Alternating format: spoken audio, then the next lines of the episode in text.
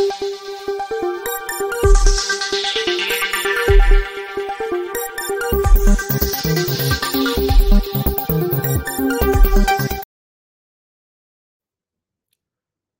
राम। भारत के लोकतंत्र को कैसे बचाया जा सकता है? तो उसका एक तरीका कांग्रेसी नेता बता रहे हैं।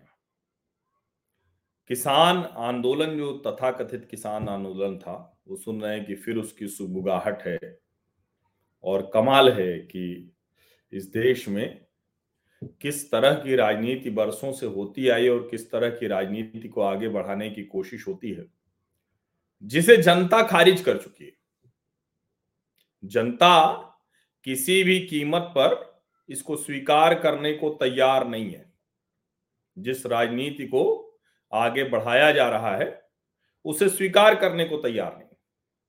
क्योंकि जनता जो चुनती है, वो जो राजनीति चाहती है, वो तो दिखा रही लेकिन जो खारिज हो गए लोग हैं, वो एक नया तरीका राजनीति का निकाल रहे और वो तरीका है अराजकता का, और उससे भी आगे बढ़कर। वो कह रहे हैं कि अगर मोदी को मार दिया जाए तो लोकतंत्र बच जाएगा।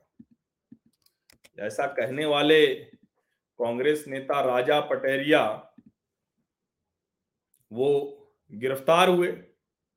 उनकी जमानत याचिका खारिज हो गई और अब उनकी पार्टी ने भी उन्हें छोड़ दिया है। कोई विकल्प नहीं बचा था, कोई रास्ता था नहीं। छह धाराएँ उनके ऊपर लगी हैं और अब इसमें दो धाराएँ और बढ़ा दी गई हैं 115 और 117 अभी भी राजा पटेरिया ये कह रहे हैं कि उन्होंने कुछ गलत नहीं बोला है।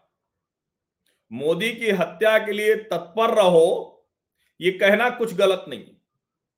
और उसके बाद उन्होंने उसको जोड़ दिया कि हत्या इन द सेंस की राजनीतिक हत्या। भाई, राजनीतिक हत्या ये शब्द इस्तेमाल होता है कि राजनीतिक तौर पर खत्म हो गए, राजनीतिक हत्या हो गई। लेकिन हत्या के लिए तत्पर रहो और उसको फिर राजनीतिक हत्या बताने की कोशिश करो। उसका तरीका तो वही है। कि आप चुनाव में जनता का भरोसा जीतते हैं? और कई लोग मैं देख रहा हूँ कि इस इस तरह के बयानों के बाद प्रधानमंत्री नरेंद्र मोदी के 50 करोड़ की गर्लफ्रेंड इस तरह के बयान को अट्ठहास जो उन्होंने कहा था तो इस तरह के बयानों को लेकर आते हैं।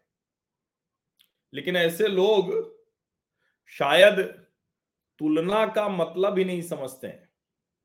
और इसीलिए धीरे धीरे राजनीति में अप्रासंगिक होते जा रहे हैं। अब जरा आप सोचिए, जब राजा पटेरिया कह रहे हैं कि प्रधानमंत्री मोदी की हत्या के लिए तत्पर रहो। अभी अभी गुजरात का चुनाव हुआ है। गुजरात के चुनाव में कहा जा रहा है कि बरसों बाद आज तक ऐसा नहीं हुआ था। लेकिन ऐसा हो गया कि जो आदिवासी, वनवासी, जनजाति, जिस नाम से भी आप जानते, पुकारते हो, जिसको संविधान शेड्यूल्ड ट्राइब कहता है, अनुसूचित जनजाति कहता है, उन्होंने ये दिखा दिया कि उनको किस पर भरोसा है? और राजा पटोरी, पटेरिया कह रहे हैं कि दलितों, आदिवासियों सबको बचाना है अगर तो फिर मोदी की हत्या कर देना चाहिए। फिर उसके बाद वो कहते हैं कि इसका अर्थ हराना होता है।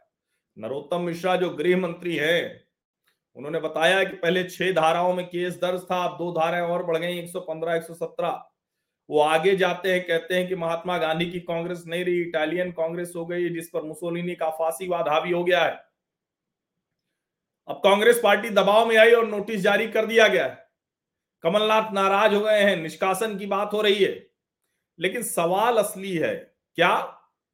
क्या लोकतंत्र में जनता का भरोसा जीत पाने में अक्षम लोग? क्या लोकतंत्र में जनता से बिल्कुल जिनका वास्ता कम होता जा रहा है? ऐसे लोग सिर्फ़ और सिर्फ़ इसी भरोसे बैठे हैं कि एक मोदी मर जाए तो सारा काम उनका हो जाए। एक अमित शाह मर जाए तो उनका काम हो जाए। आपको याद होगा जब अमित शाह का स्वास्थ्य खराब हुआ था कोरोना काल में। एम्स में वो भर्ती हुए थे। कुछ समय के लिए वो दिखे नहीं। तो क्या कहा गया था? अंत में अमित शाह को बाकायदा एक चिट्ठी जारी करनी पड़ी। अमित शाह ने कहा कि हम हिंदू धर्म को मानने वाले लोग हैं। हम हिंदू धर्म को मानने वाले लोग हैं। हमारे यहाँ तो अगर किसी की ऐसे झूठी अफवाह उड़ाई जाती तो उसकी उम्र बढ़ जाती। जवाब भी दे दिया, बता भी दिया कि अभी मैं बहुत दिनों तक रहने वाला हूँ। प्रधानमंत्री नरेंद्र मोदी के लिए तथाकथित किसान आंदोलन के समय मोदी मर जा, तू के नारे लग रहे थे। महिलाएँ छाती पीट पीट के नारे लगा रही एक, उस वक्त वहाँ प्रदर्शन जब हो रहा था संसद भवन पर एक ने कहा कि जैसे इंदिरा को मारा था, वैसे ही मार देंगे।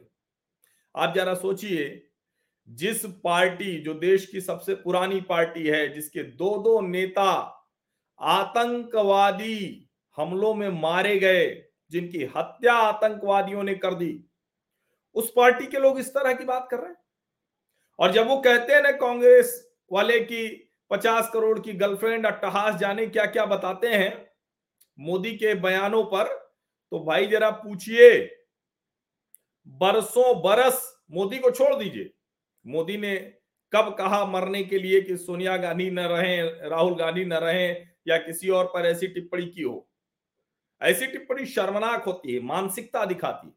लेकिन लोकतंत्र में ये कितना खतरनाक है। इसका मतलब कि आपको लोकतंत्र पर भरोसा नहीं है। जनता का भरोसा जीतने वाला एक नेता है तो आपको लग रहा है कि ये अगर न रहे, इसका जीवन खत्म हो जाए। और कांग्रेसी नेता अक्सर ये हंस कर बोलते हुए दिखते हैं। ये चिंता हो सकती है भारतीय जनता पार्टी। भारतीय जनता पार्टी को सोचना पड़ेगा कि नरेंद्र मोदी की बात कौन? लेकिन शायद वो सोच रहे होंगे। और मैं कह रहा हूँ कि एक नेता जाता है तो उसके बाद दूसरा नेता आता है तो राजनीतिक प्रक्रिया है, कोई अमर होकर तो धरती पर आया नहीं। मृत्यु लोग है ये तो। और मृत्यु लोग में मृत्यु तय है।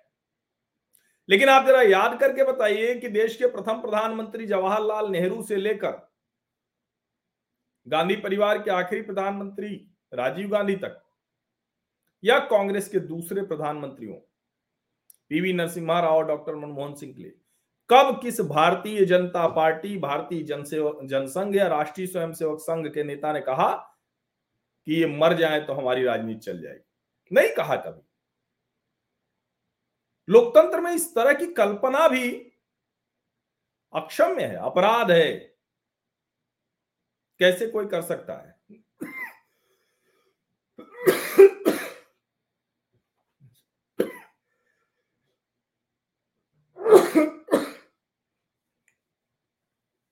सर्दी एक बार लग जाए तो फिर वो परेशान करती और इसीलिए मैं कह रहा हूँ कि जो खतरनाक तरीका है इसका जवाब जनता को देना होगा।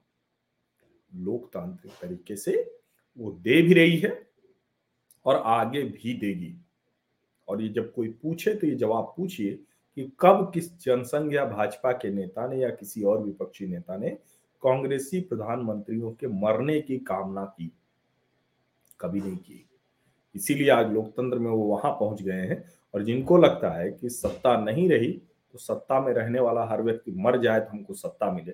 ऐसी घृणित, कुत्सित सोच रखने वाले आज हाशिए पर चले गए सोचिए, बहुत गंभीर मसला है। बहुत बहुत धन्यवाद।